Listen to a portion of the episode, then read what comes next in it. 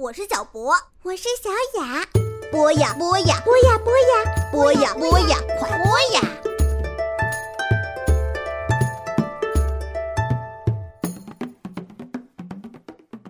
亲爱的小朋友们，欢迎收听博雅小学堂。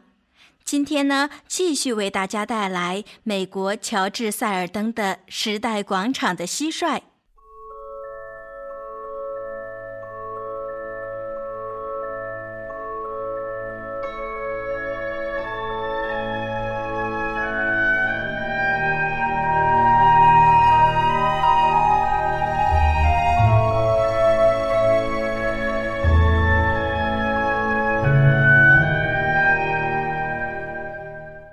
两根很长的手指头，两根很长的手指头。马里欧不停地在心里重复着。后来，他终于可以操纵它们了。当他把东西放进嘴里的时候，几乎可以感觉到食物就在筷子的末端。柴斯特也有自己的一份晚餐。冯赛从碗橱里拿出了一个小小的碟子。把每道菜都放了一点儿在里面。柴斯特从来没有吃过这么好吃的东西。那道什锦蔬菜他尤其喜欢，因为青菜本来就是他最爱吃的食物。每隔一会儿，他就会停下来歇一歇，然后快乐地歌唱着。每当他这么做的时候，那位中国老绅士和冯赛就会露出微笑，彼此用中国话交谈几句。马利欧的感觉也和柴斯特一样，只是他不会啾啾地唱歌，他只能在冯赛每次问他还要不要再来一点的时候，不断地回答：“是的，麻烦你。”他用这样的方式来表达他有多喜欢这里的每一道菜。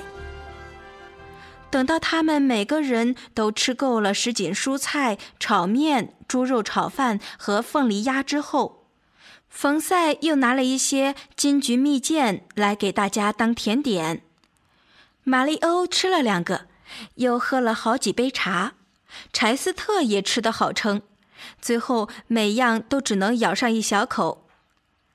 等到他们全都享用完了，冯赛才问道：“你说这只蟋蟀有什么问题？”他点起那根白色的陶制烟斗。那个中国老绅士也同样的点起了一根，他们就这么坐着抽着烟，一缕缕的烟圈绕着他们的下巴往上升。玛丽欧觉得他们看起来非常有智慧。问题是，我的蟋蟀吃钞票。于是他把两元钞票的那件事一五一十的跟他们说了。冯赛必须把事情的经过逐字逐句地翻译成中文，讲给他的朋友听。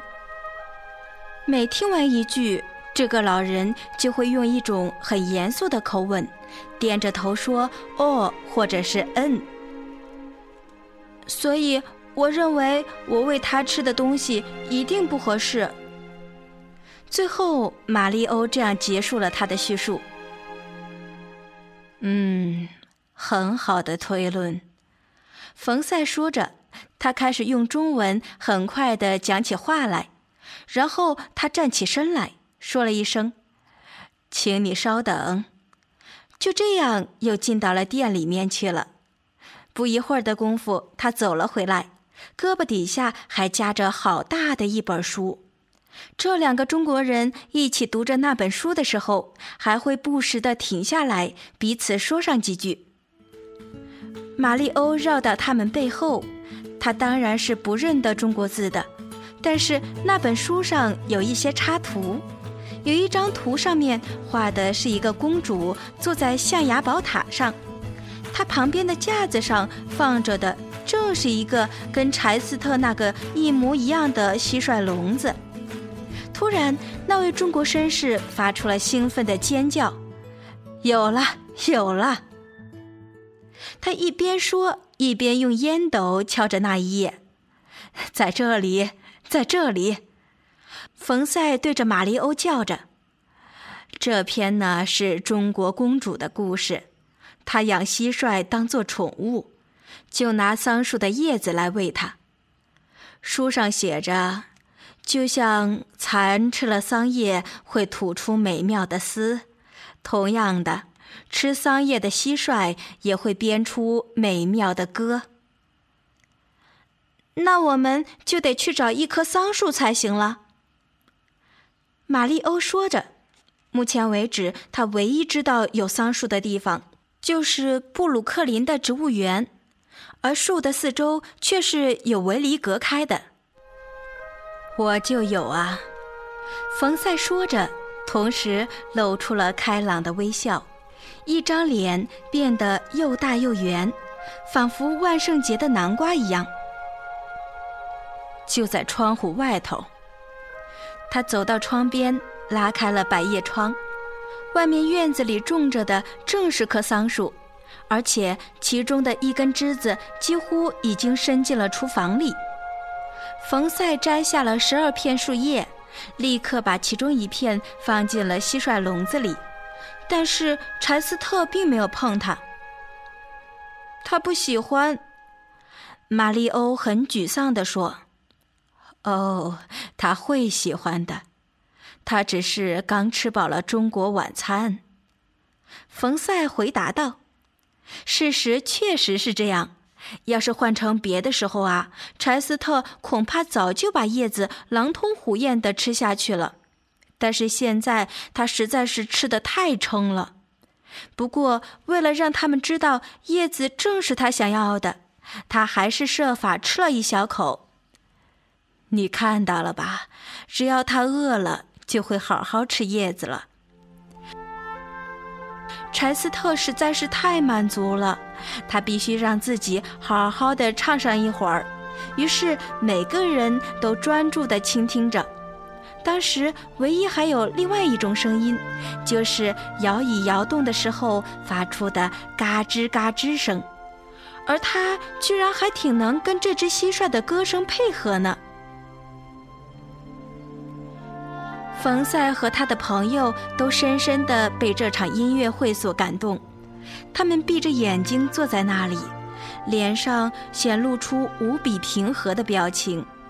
等他唱完了，那位中国老绅士从袖子里拿出了一条丝质的手帕，擦着鼻子，眼睛里也显得湿湿的。他一面用手帕轻拭双眼，一面又轻轻地跟冯赛说了些什么。他说：“啊，这就好像是在皇宫的花园里听到蟋蟀唱歌。”冯赛翻译给玛丽欧听。玛丽欧为这顿丰盛的中国晚餐向冯赛道了谢，但也表示时间不早了，他必须得回家了。你随时可以再来，冯赛说着，把十一片桑叶放进了一个小小的盒子里。递给了玛丽欧。树上的叶子呢还有很多，我会给这只蟋蟀留着。玛丽欧又向他道了谢。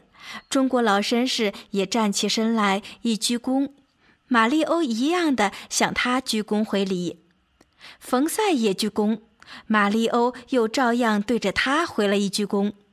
而在笼子里，柴斯特也同样的对着大家鞠躬。